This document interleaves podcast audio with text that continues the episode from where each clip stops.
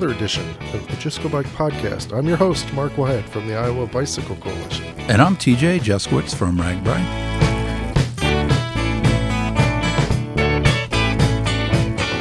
This is that podcast where we talk about bicycling for the fun of it. There's going to be tales from all over the RAGBRAI nation. So come for the bikes, stay for the fun, and leave with a smile. Yeah. You smiling these days, Mark? Hey, so this is the weekend that I have my bike class.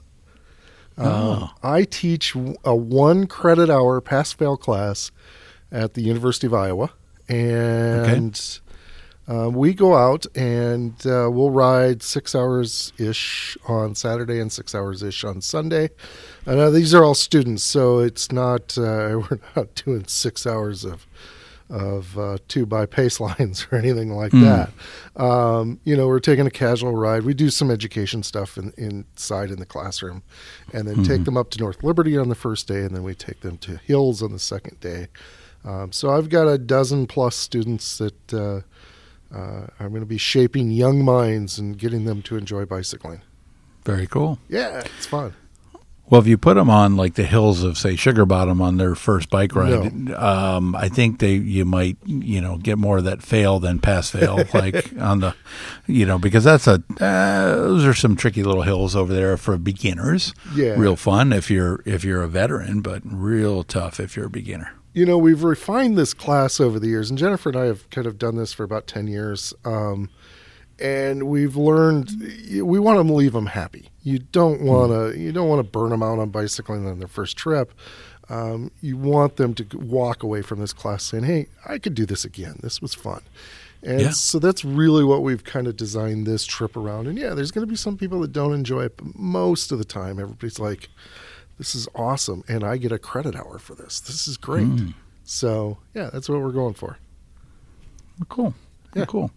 Well, I know we're still in March Madness. We're technically still in March. Most people will be listening to this podcast in March. Um, I think the only team that survived out of all those teams is the Iowa women's basketball team. They're in the Sweet 16. Shout out to the to the Lady Hawks there. Um, nice, nice little, nice little job getting to the Sweet 16. Good luck to you. I know they got a game this weekend against uh, North Carolina State, so I think uh, everyone will be pulling for for the Iowa women's basketball team. yeah jennifer and i went to both those games uh, for the tournament and it was great. It's fantastic to watch them play. And uh, they're a strong team. So hopefully you know knock on wood we get them into the elite eight. I think that's the the next big step that they're focused on. Yep, one game at a time, right? right. Right.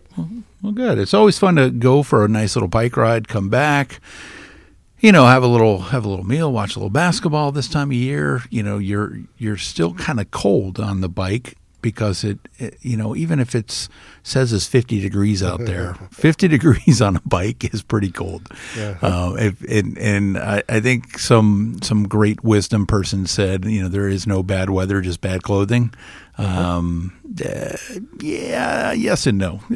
It's still pretty darn cold out there even if you if you've got the right clothes. And we've talked about all the different pogey lights and all those different things of of what'll make your hands a little bit warmer. But there's nothing like that wind smacking you in the face and um, just reminding you that hey it's still only march.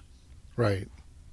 Right. But but it's still better to get out you know than being on the, the trainer gets old after a little while so uh, it's good it's good to get out yeah Yeah, yeah. Um, I'm still working in the Capitol, believe it or not. Oh, yeah? Well, I'm not. I'm not in the Capitol. I've got uh, I got peeps over at the Capitol. Um, so uh, yeah, we got a lot going on. Um, we have a we have a thing that's happening that we're a little concerned about, uh, where they may reduce the trail funding formula, and this is a tough one. We're, it's just killing us. Um, uh, they're they're looking. It's no more than a discussion phase at this point, but we're going to be issuing an action alert next week, uh, asking people in Iowa to contact their legislator. And this is an all hands hands on deck sort of thing, because this not only affects what's going on next year, but once this passes, there's really not a lot of hope for getting it amended in the future. So. Um, this formula that was set up was set up uh, eight, eight years ago. Um, and it was the formula in place when Iowa's Iowans voted on the Conservation Trust Fund, and uh, 63% of Iowans uh, voted for it. 80% of Iowans support it now. Um, they just haven't funded it yet, but one of the little things that could happen is that they can amend this formula, take money out of trails, and put it someplace else. Uh, so we're hoping that uh, there's enough people uh, that contact their legislators that they know that they could lose votes uh, if uh, if they vote in favor of taking away trail money. Sure. Um, so it's a, it's a net vote sort of arrangement, you know, because there are there are, and I hate to say this, but there are legislators that if they vote for more trail funding, they would get more votes in their district, and vice versa. If they voted against trail funding, people might actually be more inclined to vote for them. Um, Yeah. You know, I hate to think that it's that way in the world, but it is that way in the world in some places. Wow. Uh, but if we prove it that every district has people that are watching this issue, they'll be less inclined to take action and, and reduce the funding. They'll keep it as it is or or increase it. So this is an all hands on deck alert that we're going to Sure. issuing. Yeah. Yep. Yeah. it makes sense. Yeah. Well, I know some of the trails are really, really in bad shape after you know this round of flooding. Um, you know, obviously the Raccoon River Valley Trail, one of the one of the marquee trail systems in in the state of Iowa, you know, lost a bridge over in that Cooper area. Um, it's pretty much that spoke. It's not on the tr- trail system that we use for say the Bacon ride, but that northern um, spike that goes up to Jefferson. You know, losing a bridge there is obviously, you know, not not a good thing, especially when there you know funds are at a you know uh, scarce and and stuff like that. So Right. hopefully hopefully we can get that that done. I'm sure uh, the people that work on that trail system are looking at all different types of ways that we can get that repaired. But uh, it's not just that that trail. I mean, when we have you know roadways, I mean, like Interstate 29 um, south of Council Bluffs that eh, you know is under underwater and they can't get um, vehicles to get those roads repaired. Um, it it you know it, it definitely sets a, a tone that hey there's a, there's a lot of people hurting over there Yeah. and um, you know we're in that area for RAGBRAI so Mm-hmm. I'm I'm really not counting on a whole lot of um, support from the local engineers and local DOT because you know they've they obviously have have bigger tasks at, at hand trying to get people you know to their farms and their livelihoods and all that so Yeah. so we're going to be watching I mean all that all that kind of stuff I mean what what trails and, and roads and, and all that but you know you when you think of the big picture you know there's more important things than a bike ride but um, hopefully people can take that understanding into this Yeah. summer that things may not be perfect Yeah, you know, and that's what's nice about this conservation bond that we're working on is, or conservation trust fund that we're working on, is it creates a separate pool of money. Um, so you're not having to make that decision of do I want to fix the road that flooded or do I want to fix the trail that flooded. Um, this is this would create a different pool. So, so when that trail bridge gets flooded out, uh, there would be a, a pool of money that's substantial enough that could provide for the repairs to fix that. Um, And likewise, uh, there's still money that could be left that could build, oh, up to build or maintain up to 45 miles of trail per year. I mean, that finishes Sure. the Cedar Valley Nature Trail uh, in pavement. That's the Plywood Trail out in Sioux City to Le Mars. Um, that's uh, eventually going to build the trail from Okoboji to Des Moines or Des Moines to Omaha. I mean, those are those are huge projects that suddenly become feasible. Yeah. Yeah. Cool. Well, yeah, that's it's you gotta you gotta bring up that stuff because Mm-hmm. you know if people don't know what they're could be missing out on, it would be really sad. So, Sure.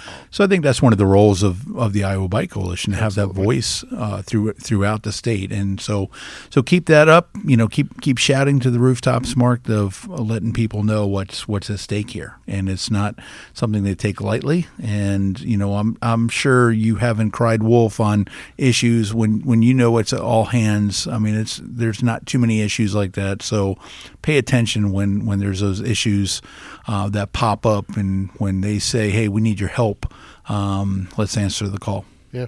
Yeah. Sounds good. What do we got on the podcast today?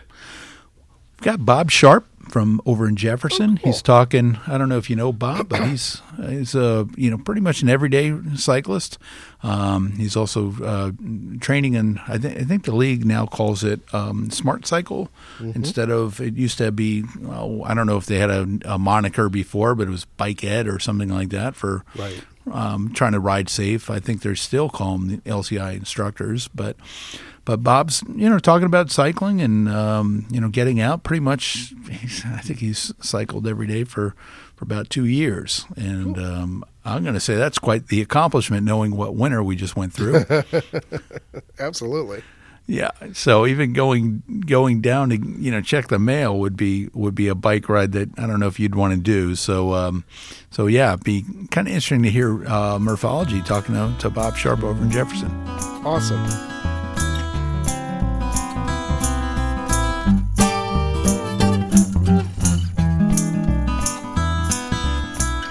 Just Go Bike podcast listeners, aka Murph here, and with me today is Mr. Bob Sharp. Hey, Bob. Hi, Murph. How you doing? I'm doing well. So, a friend of Bob's wrote into us at Just Go Bike and thought Bob would be great to talk to. And he gave us a few highlights of why we should talk to Bob, and I was very intrigued. So here we are. Uh, we should probably give a quick shout out to Jamie and tell him or her thanks for the email. I'm hoping you know a person named Jamie.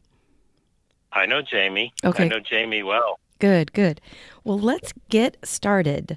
Um, Bob, maybe give us some highlights of where you live and what bicycling is like where you live. Sure, Murph. I, I live in Jefferson, which is in Greene County. We're about an hour northwest of Des Moines. And when I think about living in Jefferson, I think of it as kind of like a Dutch or a Danish village Mm-hmm. because it's really possible to cycle just about everywhere here. Um, we have a traditional Midwestern courthouse square, um, and there's a lot of shops and restaurants and that sort of thing around the square.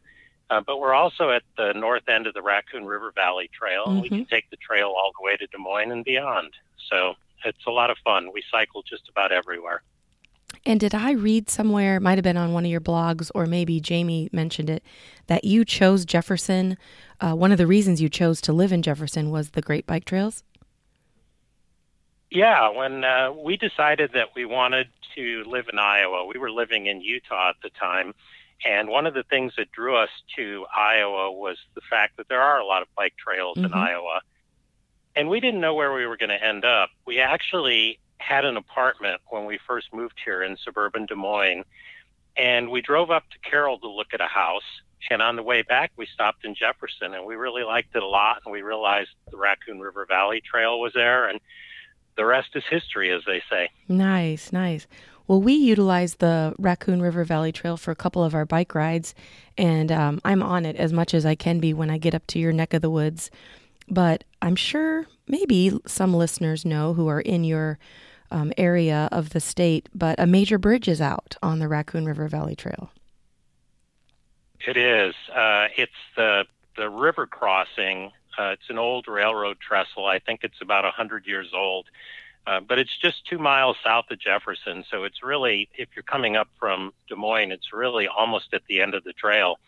But if you live in Jefferson, it, it has the exact opposite impact. You only go two miles south of town, and and then you're confronted with this obstacle, and and it's not the easiest thing in the world to get around. Mm-hmm. Um, it's about a, a five mile detour. The, the shortest detour is probably about five miles on gravel roads and some paved county road. Um, and if you need pavement the whole way, it's probably closer to 10 miles, but uh, you can get around it. Mm-hmm. Um, we could maybe do a, a little side note. If there's somebody out there looking for a part time job, maybe we could get them to do some sort of boat to uh, get bicycles across the river there. Yeah, like a little ferry. Yeah, like a that would be yeah, good. a little- I like that. mini ferry, and maybe they, you know, there's they work just during day hours or something like that. But uh, stay tuned on if that'll happen or not. But um, I I'm like ass-. I'm assuming this bridge, especially based on the location that you mentioned, it's definitely changing your cycling schedule. A little bit. Um, I, I still go every day, uh, but I've obviously had to choose my routes a little bit more carefully. Mhm. Uh, I, I wanted to ride a century last Saturday, and uh, so I, I was going to take the trail down to uh, Des Moines before the bridge went out, and then I said, well, I have to, you know, do the workaround. So I did it, and I got down to Cooper, which is the first town south of the bridge, and the trail was still snowed in. Oh. And so then I had to kind of backtrack and take county roads all the way down to Dawson, which is about halfway down.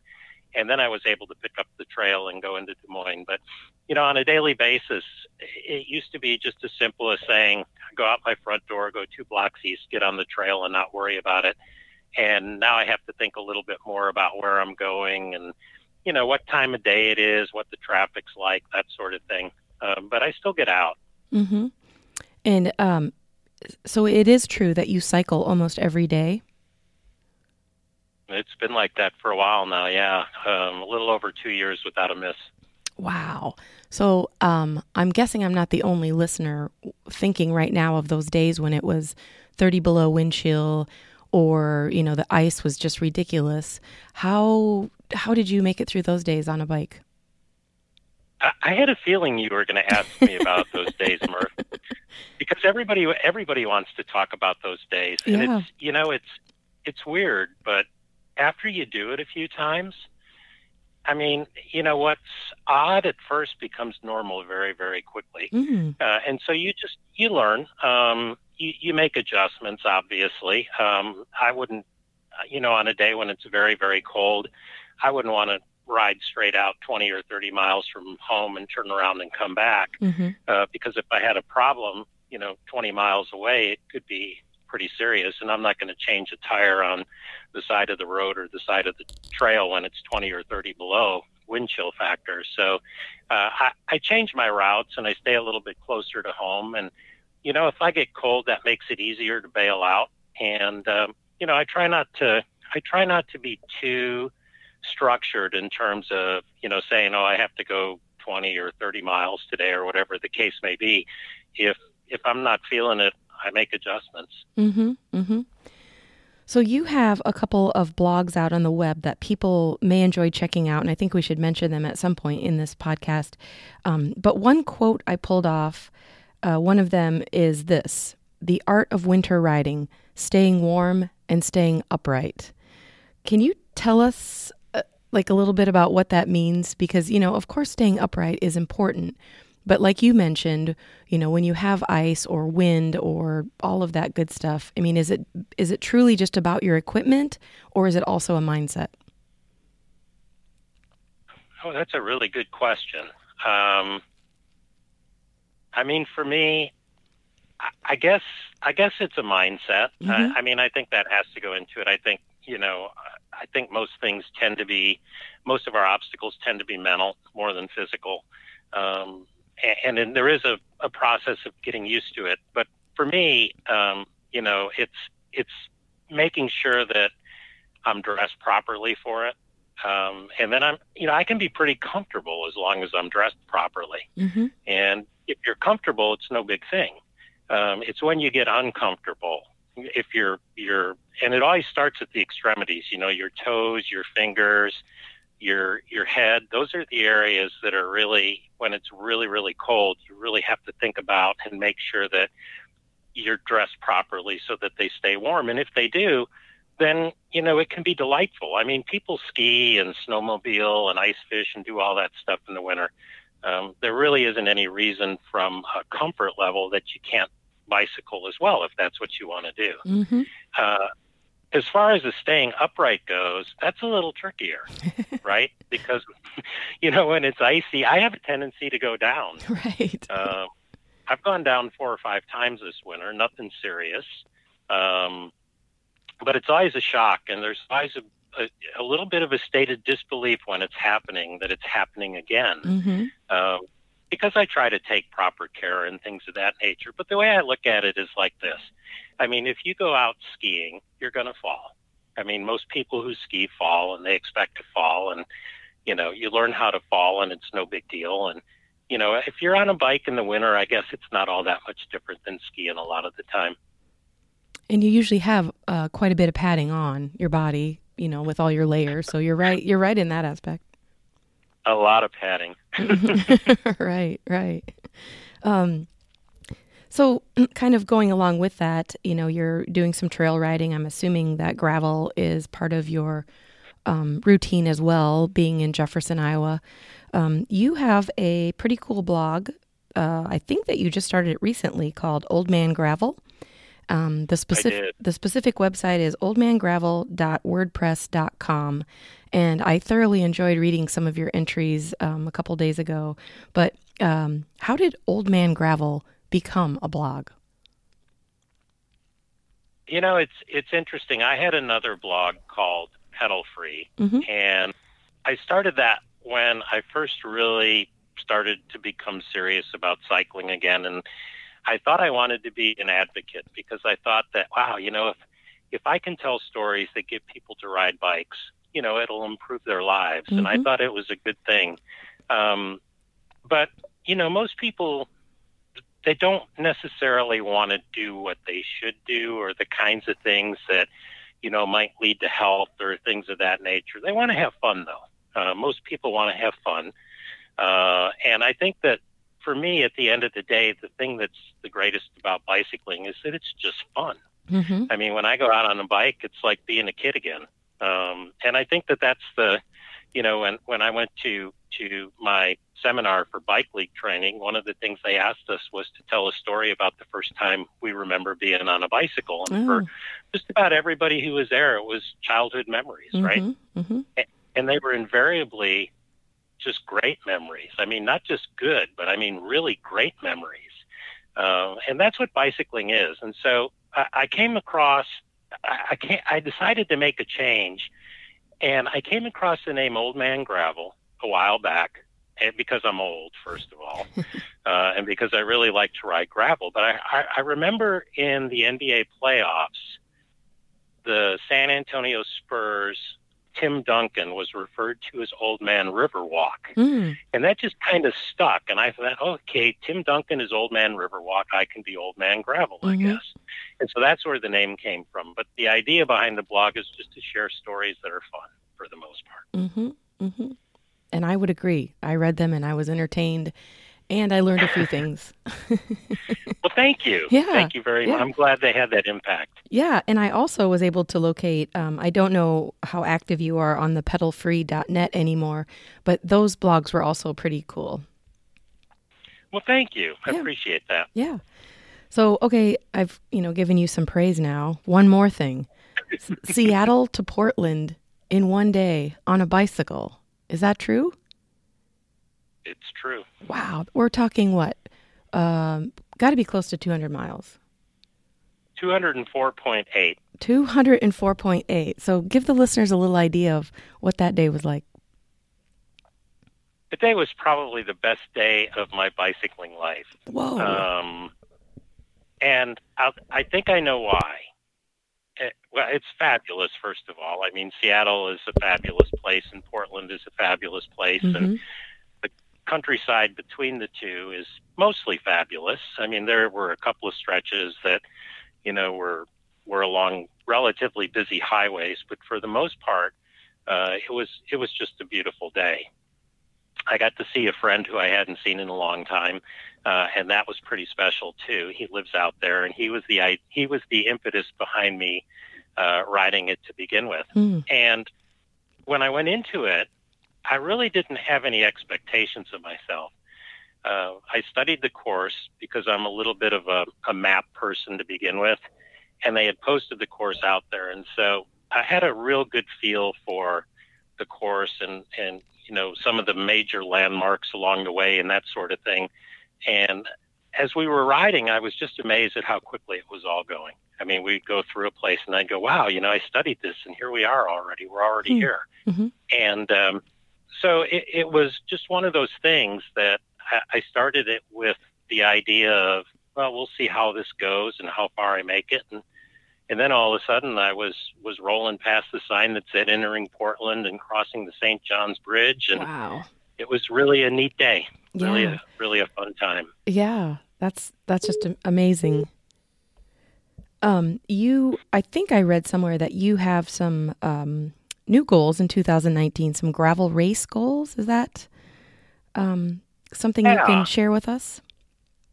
Well, yeah. I mean, Jefferson is in Greene County, which is a rural county. So we have a lot of gravel roads. And I'd read before we ever moved to Iowa about Iowa gravel, and it's pretty, pretty legendary around the country. And I think growing more legendary with the passage of time. And so the idea was always to get involved on gravel in some way, shape, or form. And so I've started riding it, and I like it. And um, I was on my computer, and I think it was in December or January, and a notice came up on Facebook for a race in Steamboat Springs, Colorado. And I said, ah, I think I'll sign up for that because we used to live in Colorado and I like Steamboat Springs. And so I signed up and got in. And then after I got in, they sold out in like two days, and I hmm. didn't realize it was going to be such a big deal. Um, but then I was intrigued, and so I started looking for other events, and I found some events closer to home that I'll be riding as well. And so I'm really looking forward to them. I, I don't know what to expect. It's kind of like Seattle to Portland in that regard, um, but I'm sure it'll be fun, and uh, I'll probably learn a lot along the way too. Yeah, and the nice thing about gravel racing is that you have uh, plenty of opportunities for training. Like there is just gravel oh, yeah. everywhere. So whether um, I know a lot of the gravel races in Iowa um, keep their routes secret till the day of, especially the ones that you know are um, you're on your own the the entire day. So you may not know the terrain, but it, it, gravel is gravel. I mean, you know the quality of the gravel can change, but the fact that you're kind of in the middle of nowhere, you've always got a hill in front of you. Those kinds of things it's it's funny that you mentioned that um, because I really like that concept of not knowing the course until the day before, mm-hmm. and the the whole "you are responsible for you" ethos when you're out on the course just really appeals to me. So uh, I'm, I, I, you know, as time goes on, I'm looking forward to those races more than the one in Steamboat. Um, so we'll see. Yeah. When is your first race? What month? Uh, it's coming up. It's uh, the Almanzo in Northfield, Minnesota on May 18th, I believe it is. Oh, yeah, that is coming up. Awesome. Yeah. Awesome. Um, well, besides being a gravel rider, a one day, 200 miler, uh, pedal every day guy, uh, you also are a cycling instructor of sorts. Um, specifically, it's called SMART, S M A R T. And um, I was hoping that you could take a few moments to describe what smart cycling is. Yeah, you know, I'm really passionate about smart cycling. Um, and I don't know what the acronym means. I, I probably should know that, but I don't. Um, but smart cycling is the curriculum that was put together by the League of American Bicyclists that's basically targeted at anybody who really from I would say late teens through retirement age who rides a bicycle mm-hmm. um, and, and, who maybe wants to ride a bicycle more for transportation purposes. Um, it, it's really interesting to me. A lot of people will say, well, you know, I don't like to ride on the streets. I like to ride on, on trails or I like to ride on protected bike lanes or something like that. And I certainly understand that. I mean, I've been to Holland eight times, and so I've seen the infrastructure that they have in places like Amsterdam, and it's really, really nice. But we don't have that. Mm-hmm. I mean, we have bits and pieces of it. And if you're really serious and you want to get out on a bicycle, sooner or later, you're going to find yourself on a street or a road where you might be a little bit uncomfortable, or mm-hmm. maybe you don't necessarily know the safest way to ride. Smart cycling will teach you that so that when you find yourself in those situations, even if it's not something that you want to do every day, you know how to react to it. And, and so that's where I really think the value of that course comes comes into play. Mm-hmm. And uh, you know, a point um, from what you just talked about, you know, when I uh, bike on a trail, um, my mind is not moving quite as fast as when I'm biking on a road. Because when I'm biking on a road, I'm also, you know, paying more attention to what's behind me, what's in front of me, who's turning, can I hear a car, can I see a car, those sorts of things. Where when I'm on the trail, I'm like, oh, is that a cardinal? That's pretty, you know, those sorts of things. Um, and neither are my favorite or my least favorite. You know, being on roads, um, there's a lot more hazards, but I'm assuming with smart cycling, you know, with the instructing, you learn how to adapt to that. You do, and interestingly enough, uh, Murph, I think that you know there are hazards on trails too. And yeah, people you're right. Oftentimes, you know, they underestimate the trail hazards and they overestimate the road hazards. Um, and so, uh, as far as trails go, smart cycling also teaches you what the hazards you might encounter on trails are and how to avoid them. Mm-hmm. So, is this class something that, um, you know, just a normal person like myself can take, or is it more for businesses? Or tell us a little bit about the actual class. Uh, the actual class is uh, it's a 16-hour class. It takes place over two days, and ideally, you know, a, a Friday starting in the afternoon and going into the evening, and and then a Saturday oftentimes works really well. Um, you can take it as an individual. Mm. You can take it as a member of a civic group or as part of a corporate organization. I, I think that the class would benefit anybody who finds themselves riding on the road, though. Mm-hmm. Um, and I know that when when I took mine, because in order to become an instructor, one of the prerequisites prerequisites, excuse me, is that you have to take the class yourself. Um, I learned a lot. Mm-hmm. I mean, I learned a lot of things that were very counterintuitive to me that have really stuck with me. Mm-hmm. I'm super intrigued by it. Um, so, how can somebody find out more about smart cycling? The easiest way is to go to my website at pedalfree.net, mm-hmm. and there's a form. When they go to that page, there's a form that they can fill out. It's just name and email address and that.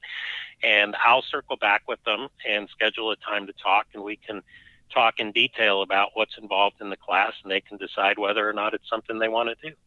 And I think I read somewhere that you are willing to travel. If somebody, you know, if there's a class set up, you've got maybe six or seven participants, you you'll go there.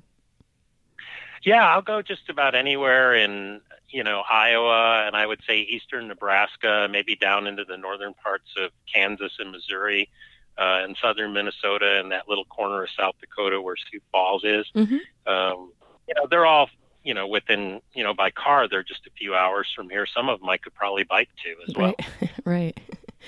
Well, so speaking of the smart cycling and just, you know, your um, vast knowledge of cycling, what tips can you share for people who already ride on roads with traffic? I think the most important thing, uh, and this is something that I come across time and time again, is to recognize that you belong on the road. Mm-hmm. Um, you have a legal right to be there. And most motorists, and this is particularly true in Iowa, or at least in the part of Iowa where I live, most motorists are very courteous. Mm-hmm. I mean, they don't want to harm cyclists. There's a few that probably have issues, um, but there's a few cyclists that have issues as well. um, you know, so I, I think you need to recognize that you belong.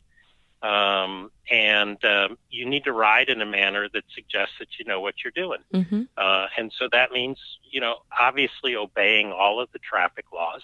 Um, and it's weird, you know, um, I'll stop at stop signs and motorists will wave me through, and I don't want to go through because they were there 1st mm-hmm.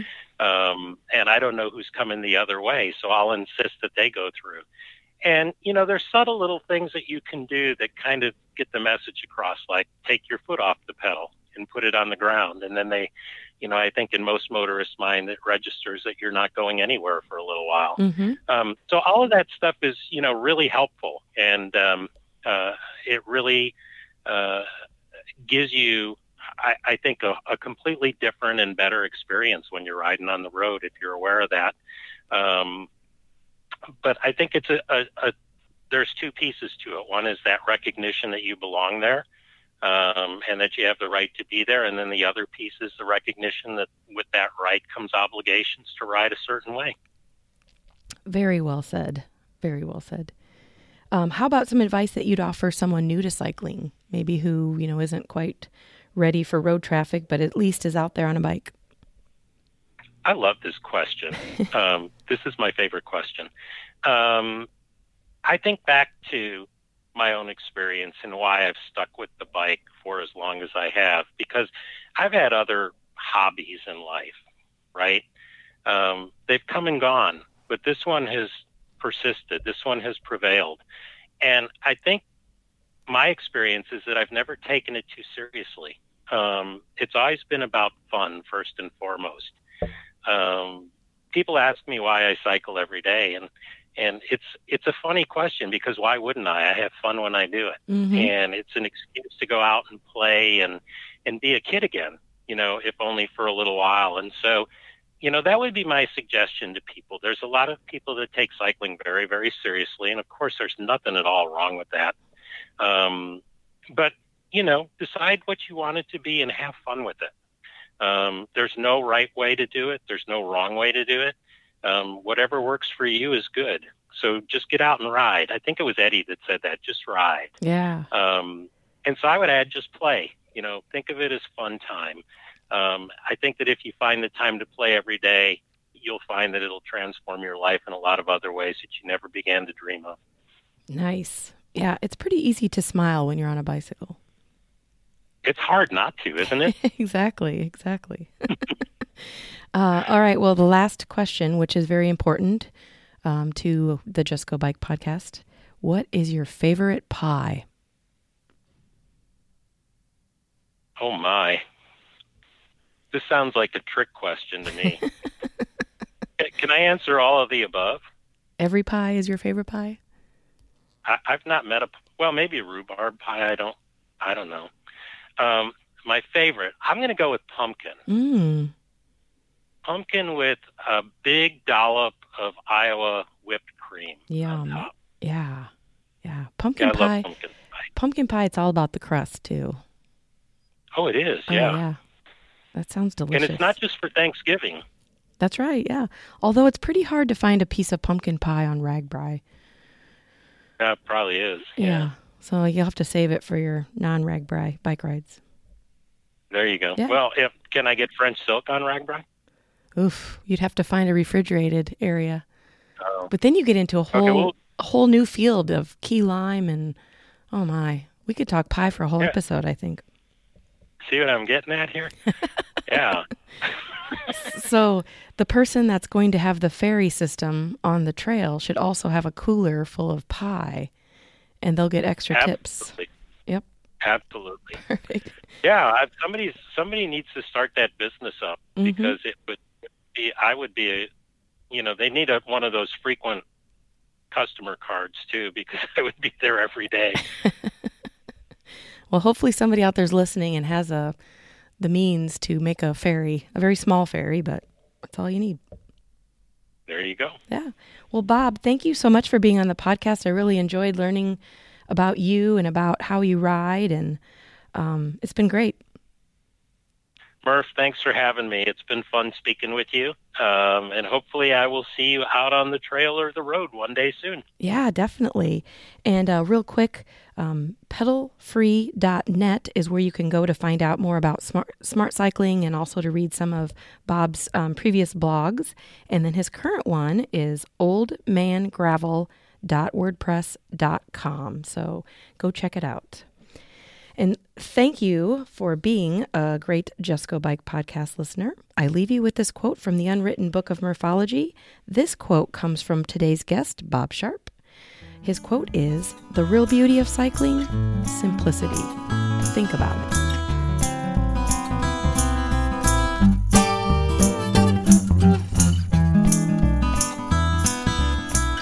Okay, we've come to the end of, believe it or not, another edition of the Go Bike podcast. Wow, these have been fun. They actually just fly by. I mean, we've been doing these. This is, I think, edition number 111.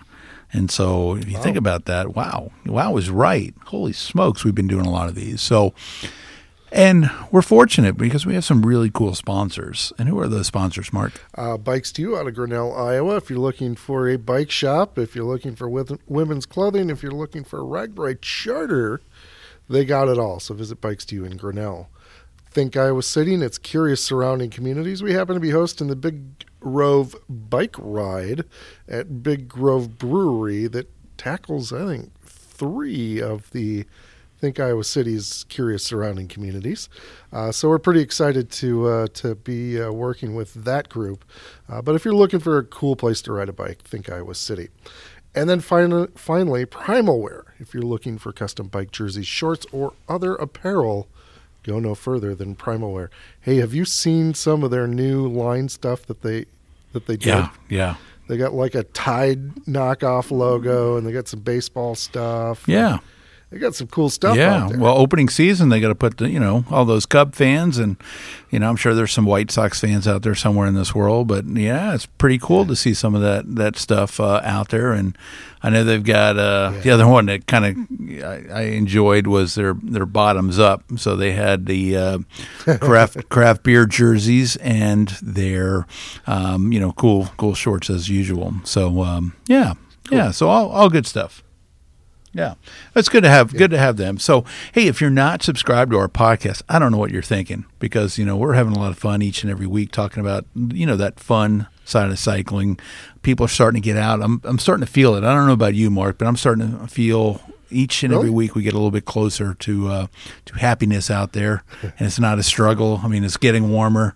Um, the weather's getting better and better and better. So uh, I'm I'm really excited about the uh, change of seasons and. Um, boy, just seeing more people out there. I mean, just just getting out there and going and biking, and that's that's what this is all about. Just go have fun out there and enjoy the bicycle. absolutely, absolutely. Well, good. Any any words to leave our our trusty listeners with this week, Mark? You know, I'm sticking on the stay visible part. Uh, I biked down to uh, meet you guys the other Yeah. day, and uh, we had dinner with the, the Big Grove folks, and it was great. And I got on my bike, turned the light on, and the little red light pops Oh. up. So make sure you keep your lights charged this time of year. It's that's pretty important. Yes, yes. So if, if that's the you got to that's have the that. visibility lesson. Yeah. Do you have that little device you can have the hamster on the treadmill or something like that to power that light on the bike, or is it you know, um, No. or solar or any anything like that? What happens when you have a, a dead dead battery in your light and you're out on a on a ride? my wife came up with this great idea. I think this is brilliant, and I, I didn't. Uh, this is just so obvious that I didn't think about it. But there's those little tiny battery chargers that they give you to charge your cell phone. Yeah, man, I'm going to tuck one of those in my bike bag just in case, because then I can charge my light if I need that's to. That's a good idea. So- They're all USB Yeah, powered, it seems, right? yeah, it's a really great idea. So, yeah, next Yeah. time, next time I'll do Yeah, that. that's that's that's why you married someone smart like that, right there. That's exactly One more reason there, Mark. All right. All right. Thank you, trusty listeners. We will catch you next week. Appreciate you tuning in each and every week, and uh, we'll catch you next time.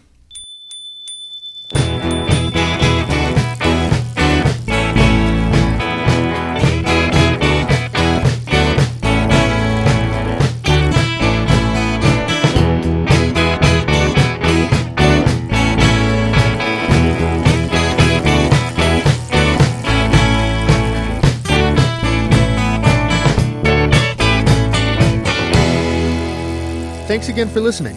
Let us know what you think of the show by leaving a rating and a review. They really help us out a lot and help others find the show. For more information, check out justgobike.net. The show's theme song was written, produced, and performed by Ryan Steer.